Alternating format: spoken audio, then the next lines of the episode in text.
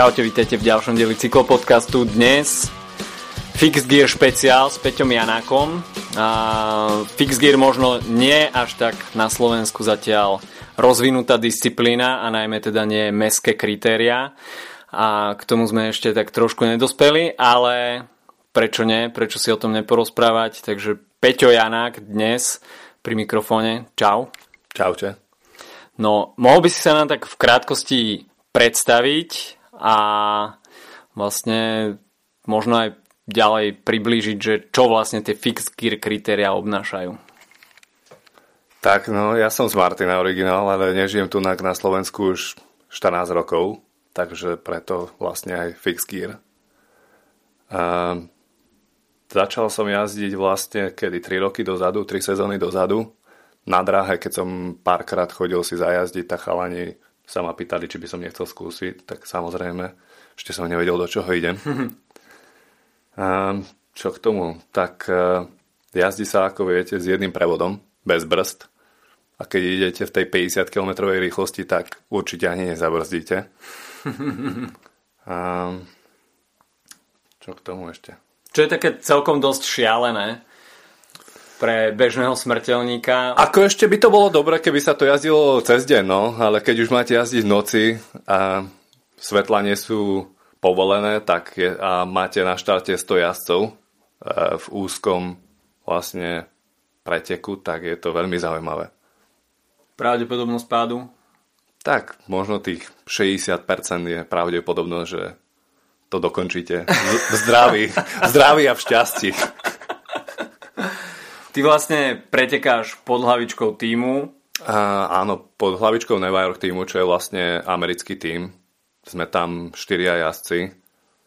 A uh, ja som vlastne ako jediný Slovak, čo tam štartuje. Potom je tam jeden Talian z týmu, jeden Angličan a bol tam jeden Američan, ale teraz vlastne nám skončili zmluvy, takže od novej sezóny budeme začínať na novo s inými jazdcami.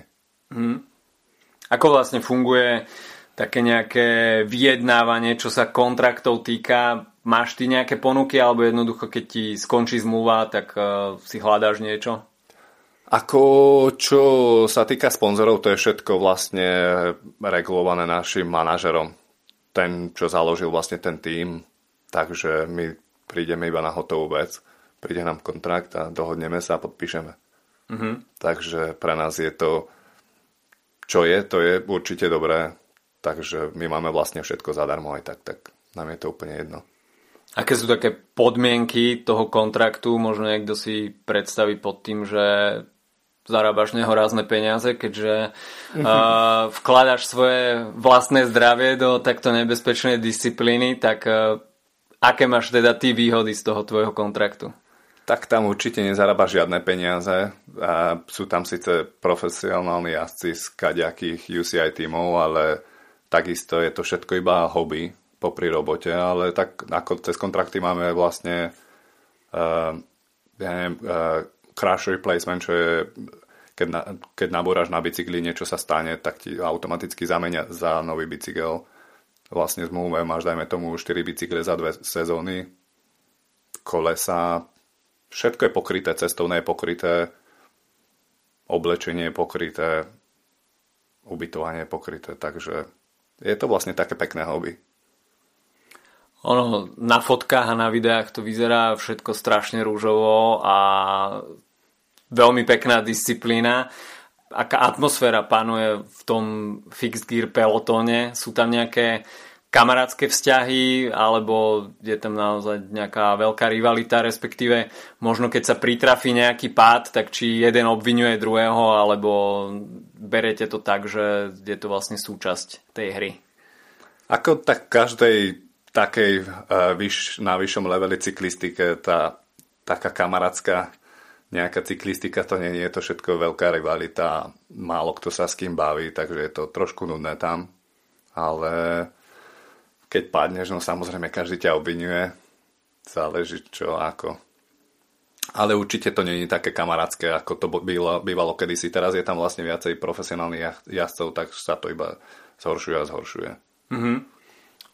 Najznámejšie tie kritéria sú asi Red Hook, majú asi taký najlepší marketing, povedzme to tak, ktorého sa dokonca zúčastňujú aj niektorí profesionálni jazdci v tom off-season období. Hovoril si, že teda počas toho tvojho trojročného pôsobenia, m, mm, aký máš ty z toho pocit, čo sa tej kvality týka? Uh, má to stúpajúcu tendenciu? Tak kvalita sa určite zlepšila, keďže je tam viacej a viacej profesionálnych jazdcov, ako dajme tomu Angličan, čo vyhral na olympijských hrách zlato v šprinte na velodrome. Potom tam máš Kortinu, čo vlastne párkrát prešprintoval Sagana, takže je to úplne tá úroveň. Už začína byť trošku top. Čo není jednoduché, samozrejme, ešte keď máš popri robote trénovať na to. Ale tak je to predsa len zase zábava, dobrá zábava. Ako by si možno približil tie Red Hook kritéria, pretože napríklad minulý rok GCN vydalo aj video, že vlastne oni sa, ich jazdec zúčastnil na Red Hooku. Prebieha tam nejaká forma kvalifikácie, kde sa môže naozaj prihlásiť hocikto a keď prejde kvalifikáciou, tak uh, ide do hlavného preteku, alebo je to rozdelené medzi viacero disciplín, kde sa môžu zúčastňovať iba nejaké týmy? Tak e, áno, je tam kvalifikácia. Kvalifikácia sa zmenila, keď e, dajme tomu som začal jazdiť Red Hook 3 roky dozadu, tá kvalifikácia bola vlastne všetci išli uh, mali 10 minút na utvorenie najrychlejšieho času, ako to je, dajme tomu, ja neviem, na F1 alebo niečom. Mm-hmm. Najrychlejší čas išiel vlastne do finále, prvých 85 jazdcov išlo automaticky do finále. Potom sa to zmenilo kvôli samozrejme veľa pádom, lebo všetci išli bez hlavou do toho. a väčšina končila v bariérach, takže sa to zmenilo, lebo nebolo to už, bol, začínalo to byť menej zaujímavé pre ľudí, ktorí si to platili vlastne z vlastného vrecka, čo je mm-hmm. veľká časť ľudí. Jasné.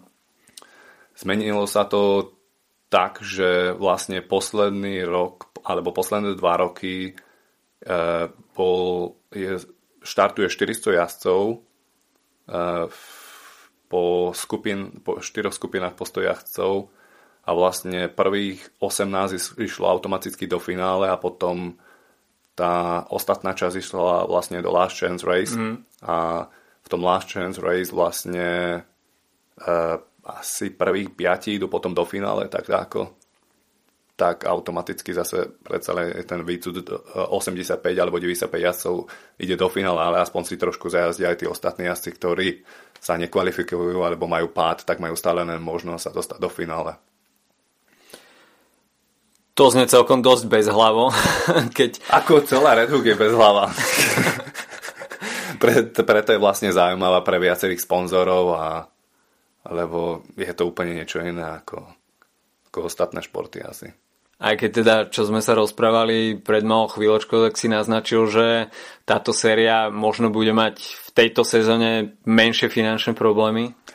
Tak áno, je tam veľký otáznik vlastne ešte, že či vôbec bude nejaká Red Hook, lebo boli tam veľké problémy so sponzorským, čo vlastne Specialized sponzoroval predtým, kedy si bol Rockstar, ktorý investoval veľké peniaze. Je tam nulová návratnosť, takže žiadna zisková organizácia. Teraz to zobral Specialite, ktorý si tam spravil vlastne svoj tím a uh, veľa tímov, uh, čo vlastne aj vyhrali, dajme tomu Paumer, Taliani, kde jazdí aj Filip Fortini, čo išiel teraz do Cofidisu, tak mali medzi sebou veľké problémy a je ešte veľký otáznik, či vôbec aj Red Hook bude, ale tak zase sú tam úplne iné závody, dajme tomu Berlíne Fix 42, to je 42, ide sa 42 km, priemerke tých 50 km za hodinu, ide sa asi možno 30 km na diálnici, potom sa posledných 12 km jazdí v centre.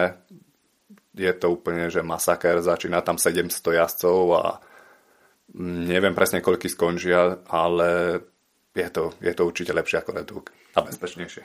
No k tej diálnici sa ešte asi dostaneme, lebo to je takisto celkom šialené, ale uh, späť k tomu Red ešte. Ty máš vlastne pobehané asi všetky tie štyri zástavky, čiže Londýn, Brooklyn, Barcelona a Milano.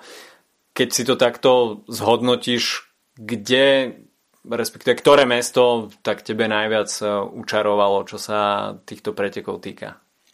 Tak určite to bola Barcelona a Brooklyn. Je nádherné jazdiť na pláži niekde a boli tam celkom aj dobré okruhy správené, takisto Brooklyn. Ale tak záleží, no. Stále sa menia, menia tie okruhy, není to ten istý okruh, takže niekedy to spravia trošku užšie, to znamená, že je tam viacej pádov, väčšia pravdepodobnosť nejakých zranení, tak ale určite Barcelona a Brooklyn sú najlepšie New York. Čo sa organizácie týka? Ako organizácia je fakt špičková. E, veľa ľudí tam chodí pozerať, je to úplne fakt na vysokej úrovni. Organizuje to vlastne David Trimble, čo je jeho otec jazdil NASCAR, takže majú nejaké skúsenosti tým určite. Keď si zoberieš taký nejaký záujem tých divákov, respektíve ľudí v tom meste, tak uh, neviem, možno z hľadiska takej cyklističnosti jednotlivých krajín, tak by sa povedal, že Milano by asi mohlo byť také uh, najpriťažlivejšie. Je to tak? Alebo chodí niekde vyslovene, že viacej ľudí, menej ľudí? Tak, hej, je, je, máš pravdu, Milano je určite asi tak najnaštevovanejšie. Samozrejme, Taliani sú blázni do toho, ale tak zase by som povedal aj ten Brooklyn má obrovskú návštevnosť, chodili tam ľudia z celej Ameriky len kvôli tomu. Mm-hmm. Je to vlastne, ako som vravel, je tam veľká pravdepodobnosť, pravdepodobnosť pádov, takže ľudia sa chodia pozerať na, na bláznov, že čo vlastne idú spôsobiť, ako si možno videl aj video, ja neviem, to bolo variť 2-3 roky dozadu, čo motorka zrazu zasta- zastala v strede, v strede okruhu a ja som bol vlastne medzi prvými, ktorí napalili do nej. Tak... Á, výborne. tak ľudia sa chodia asi viac menej pozerať na to, čo sa vlastne stane. A stáva sa takéto niečo dosť často, že jednoducho niekto napríklad aj z organizačného štábu ide na trať a zrazu sa tam objaví cyklista, respektíve v horšom prípade celý peloton a príde k nejakej takejto kolízii, alebo to bolo nejaká ojedinelá záležitosť? Ako tak, neviem, no, je, bolo tam veľa otáznikov na niečom takomto, lebo samozrejme je to je to vysoko organizovaný závod, takže není to vyslovene tak, že niekto ide do závodu, do tej tráte. Vtedy vlastne neviem presne ani, čo sa stalo. Tá motorka zrazu zastala, keď sme boli na, na rovine v plnom športe, takže to bolo veľmi zaujímavé. Veľa sa tam ľudí zranilo. Boli tam kadejaké otázky, že či náhodou to nezorganizovali tak, aby si vyšli popularitu a tým pádom Aha. to mohli predať ďalej lebo zá, zámer vlastne Red Hook bolo predať to Eurošportu, mm-hmm. aby to oni mohli vysielať na svojom kanáli, čo oni vôbec nemali záujem o to, takže mm-hmm. tak neviem, no e, po Brooklyne vlastne sme jazdili v Barcelone a na okruhu bolo kopec piesku z pláže, vôbec to nejako nedali dohromady, tým pádom zase veľa, strašne veľa pádov. Mm-hmm. Takže je tam otáznik vlastne, či, si, či sa nesnažili nejako získať popularitu na tom. Ono, piesok na trati, tak to bola veľká otázka, tak sa mi zdá, že aj na Vuelte 2 alebo 3 roky dozadu, keď bola tímová časovka, neviem, či to nebolo v Malage, tak uh, to bolo z hodou okolností neutralizované, že uh, rátali sa výsledky, ale do toho celkového poradia sa ten čas nezarátával, takže Vuelta tiež išla týmto štýlom, že dáme tímovú časovku na pláži, čo v konečnom dôsledku ja si dosť odignorovali a jednoducho si vybojovali to, že sa ten čas nebude zarátavať. Možno čakali, že Španieli sa jazdia lepšie. Možno vedia jazdiť v tých podmienkach, ja neviem, ale nebolo to príjemné. Možno tak späť k začiatkom tej tvojej fix gear kariére. Ako si sa vlastne k tomu dostal? Uh, tak dostal som sa tak, chodil som jazdiť na dráhu párkrát a spoznal som tam vlastne pár chalánov, čo jazdili uh, fix gear a tak bol som trošku silnejší, rýchlejší ešte z hokeja, keď som hrával, tak ma požiadali, že či by som nechcel skúsiť. Samozrejme som skúsil.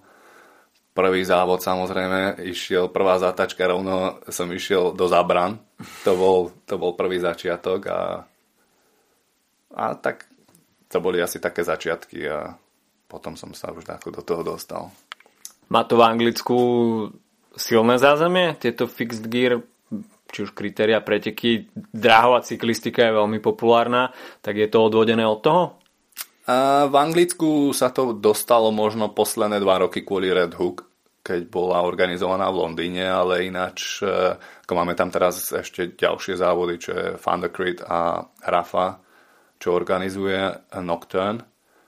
Ale myslím, že tá popularita tam není taká, ako je v Taliansku, alebo v Nemecku a v Holandsku. Mm-hmm. Čiže tam je to ešte viac. Tam je to ešte viac. Ako v Taliansku sa jazdí každý víkend pomaly celý rok. To, je, to, to isté je v Nemecku. Vlastne Rad Race organizuje závody, ktoré sú pomaly každý víkend. Takisto Holandsko má vlastnú lígu a, a neviem, či je Belgicko nie a celú sezónu sa tam jazdí. Mm-hmm. Ako vyzerá taký nejaký tvoj tréningový plán? Uh, asi to je popredkávané samými intervalmi. tak tréningový plán je stále v maxime. Najväčšie záťaže v maxime a čo najviac je jazdiť, jazdiť, jazdiť, lebo predsa len je to um, na tej fixke jazdenie trošku iné, keď máš, dajme tomu, okruh 30 kilometrov, Dá sa to všetko dobre ujazdiť na jednom prevode, ale keď máš trošku predsa len pribrzďovať a zase šprintovať v každej zákrute a tých zákrut je minimálne 9, to znamená, že ten tréning výhradne na tú fixku musíš jazdiť na tom, aby si sa trošku vyjazdil a vláda, lebo raz keď ti odídu po troch kolách hlídka z pribrzďovania, tak si skončil. Čo je vlastne kľúčové na, už na tom samotnom okruhu. Je to vlastne typoval, typoval by som si ja, že teda cornering a zvládanie tých zákrut, nájsť si tú najlepšiu stopu. No, tak určite, že hej, ten cornering predsa len šlapeš stále aj v zákrutách, takže není to sranda. E, ma, musíš mať čo najkračšie kľúky, aby si vlastne nezachytil, nezachytil pedál o zem, čo sa často stáva. Stalo sa mi to v jednom závode Vary trikrát vo Francúzsku minulý rok, takže to nebola sranda. Na, na, našťastie som nepadol. A, a je tak áno, ten cornering určite je trošku taký zvláštny. Ako prebiehajú potom tie, už tie samotné preteky? Štartuje sa tam napríklad aj ten Red Hook eh, z nejakého start gridu podľa mm, umiestnenia v kvalifikácii? Áno, je to podľa umiestnenia v, eh, v kvalifikácii vlastne. Kedy si to bolo tak, že kto, išlo sa podľa toho, kto aký čas absolvoval, že najlepší čas išiel samozrejme mm-hmm. dopredu. Teraz, keďže to bolo rozdelené do, do štyroch skupín, tak sa to rozdelilo, prvých 18 sa rozdelilo do každej skupiny. Je tam štartovný grid, vlastne neviem, či aj na Tour de France teraz nepoužili ten, ist, ten istý grid, čo nechápem, čo to malo za zmysel, keď ideš 200 km a začiatok je úplne pomalý. Takže áno, ide sa z gridu, máš tam, ide sa vlastne okolo 30 km po tme, čo je veľmi zaujímavé. Okruhy sú čoraz užšie a užšie každým rokom, takže pádov pribúda. Priemerka záleží od, e, od okruhu, tak dajme tomu v Miláne priemerka bola okolo 48-49 km za hodinu, čo je dosť zaujímavé. Do finále som sa samozrejme nedostal, lebo a, a, v kvalifikácii, čo nám pršalo a v záverečnom špurte som robil cornering a nejako som nejako mi nevydalo. E, pošmyklo mi koleso, padol som na kľúčnu, ktorú som si nejako zlomil 4 krát, takže Slušný záver sezóny. Úplne špičkový, takže musím si ešte premyslieť, ako to bude s budúcim rokom. Uh, no, tak pády sú samozrejme súčasťou. Uh, ako to vlastne vníma potom ten uh, samotný tím? Um, stalo sa vám napríklad v týme, že vypadli, dajme tomu, že všetci štyria jazdci naraz, alebo že jednoducho nemal kto pretekať v určité dni? Ako ešte sa to zatiaľ nestalo, ale tak ten Red Hook je trošku ako celkovo fix gear, je trošku iný, nejazdí sa až tak tímovo, ako sa jazdí v cestnej cyklistike, že si pomáhajú nejako, ako dobre, bol tam Specialized a boli tam, bol tam Baumer, čo, ktoré boli top týmy, ktoré vyslovene išli s jedným jazdcom a blokovali ostatných, ale mm, ako není problém, keď niekto vypadne, lebo vždycky viac menej idú všetci na seba. Mm-hmm. Mal si teda smolu v Miláne, ako vyzerala respektíve ako vyzeral ten priebeh roku 2018 predtým, než si sa vysypal v Miláne?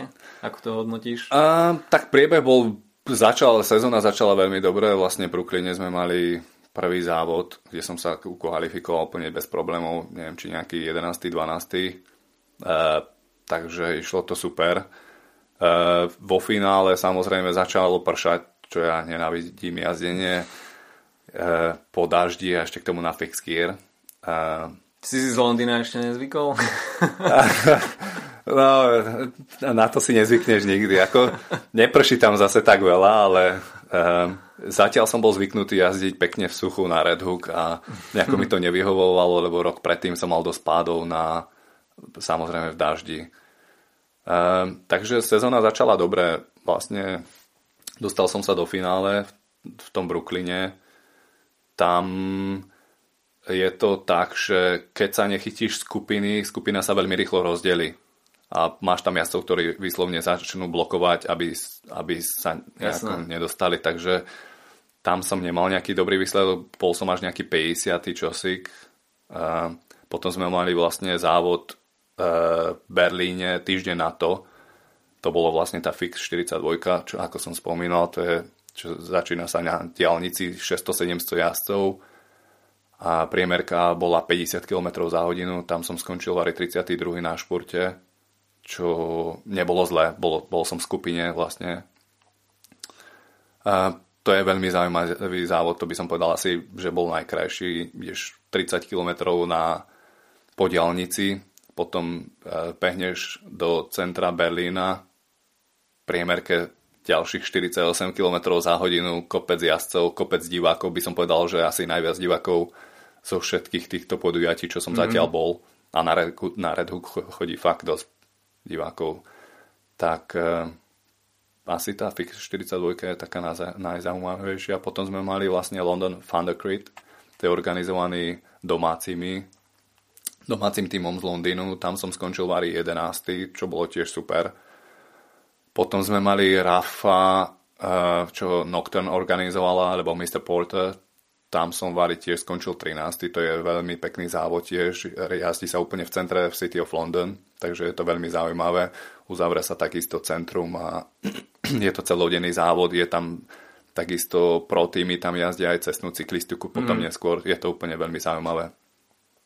Potom som išiel vlastne do Francúzska, do Dijonu na závody. Tam to prebiehalo takisto veľmi krásny závod Skončil som v kvalifikácii zo všetkých druhý, ale vo finále som nemal nohy. Tam som trikrát alebo štyrikrát pedálom zadrel o zem a trošku ma to odradilo. Jazdil som opatrnejšie mm-hmm. predsa len a skončil som až nejaký 20. 30. takže potom sme mali vlastne dlho prestávku, čakali sme, či potvrdí Red Hook tú Barcelonu a Londýn, čo sa nestalo samozrejme.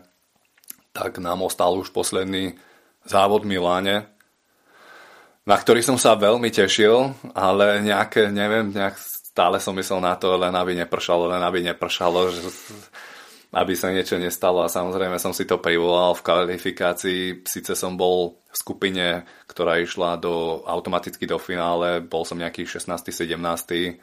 A, a beriskoval som trošku viacej, ako som mal a v poslednom športe za zákrute mi pošmyklo koleso, padol som na kľúčnu a vyšiel sa mnou do nemocnice. Čiže tak trošku zbytočné. Hm? Adrenalín. Adrenalín. Spomínal si, uh, že niektoré tie týmy, teda funguje tam určitá taktika, vyšlo svojho jasa do úniku a ostatní potom blokujú ten uh, peloton, to tam zavrú, to poznáme aj z cestnej cyklistiky.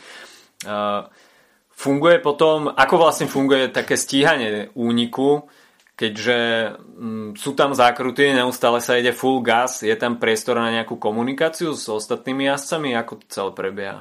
A komunikácia, tak vysielačky nie sú povolené, čo bolo, aspoň povedal, nebolo po, povolené. ale samozrejme, samozrejme Specialized, keďže sponzorovali celý závod, tak nejakým spôsobom teraz sme sa dozvedeli, že Specialized používal aj vysielačky mm-hmm. medzi mhm. sebou. Ale tak e, ako m, väčšina jazdcov stále jazdí spolu. A, lebo do úniku je ísť fakt problém, keďže je tam veľa zátačiek a neustále prebiezovanie na tom fix geare takže do úniku sa moc nedostane. Bol tam jeden rok každý závod únik e, vlastne uh, Colin Strickland, čo chodil do úniku, on tam jazdil aj s Aldom Ilešičom Slovinec a ten Colin vlastne vždycky šiel, to bolo určené vopred, Colin pôjde do úniku, Aldo bude brzdiť cel, celý grup ako je a nech to dopadne ako dopadne. Colin vyhral pomaly všetky 4 závody. Aha. Existujú takéto nejaké dohady, respektíve taktiky aj medzi jednotlivými týmami, že sú tam nejaké koalície, dajme tomu, alebo je to bráne tak, že každý si jazdí na vlastné triko? Viac menej každý si jazdí na, vlaš- na vlastné triko. Je to žiadne také, že sa niečo organizuje dopredu. Aká je tam vlastne... Uh, sú tam nejaké prize money? Mm, na Red Hooku alebo na takýchto iných prestížnych pretekoch? Že je tam o čo pretekať alebo ide vyslovene iba o nejakú prestíž? Ako tak pretekať, peniaze sú tam úplne minimálne, není sú to žiadne tisícky alebo niečo. Ako viete, samozrejme v cyklistike nie sú veľké peniaze. Um, ide tam viac menej o, o sponsoring. Zisk, to lepšie jazdí, získa si sponzorov predtým a má lepšie podmienky do budúcich rokov, ale žiadne také je to... Není, není, tam žiadne, není sú tam žiadne také veľké peniaze. Stretávaš sa s tým, že um, prichádza nejaká mladá generácia, alebo darí sa prilákať na tento štýl pretekov mladých jazdcov, ktorí napríklad um, berú to ako nejakú prípravu na dráhu, alebo že mladí dráhari, ktorí možno baví trošku viacej adrenalín, že prestupujú na tieto fix gear kritéria? Tak viac menej nie, keďže viac, viac ľudí sa bojí toho, aby sa nezranili do tej ďalšej cyklistiky, takže viacej ľudí sa začína tomu aj vyhýbať a celkovo asi ten fix gear ide trošku dole vodou. Už to není také populárne zase, ako to bolo predtým posledné roky. Čiže ako vidíš budúcnosť možno? Tak budúcnosť ešte možno na budúci rok to bude celkom tak e, populárne, ale teraz sa to poberá trošku iným smerom a e, ľudia začínajú mať interes v nejakých iných podujatiach, takže ne, nedávam tomu veľkú budúcnosť. Čiže dá sa povedať, že ten Red Hook to tak celé stmeloval a dal tomu taký nejaký hype a potom, čo sa možno vytratí, tak e, že to nejakým spôsobom pôjde do úzadia?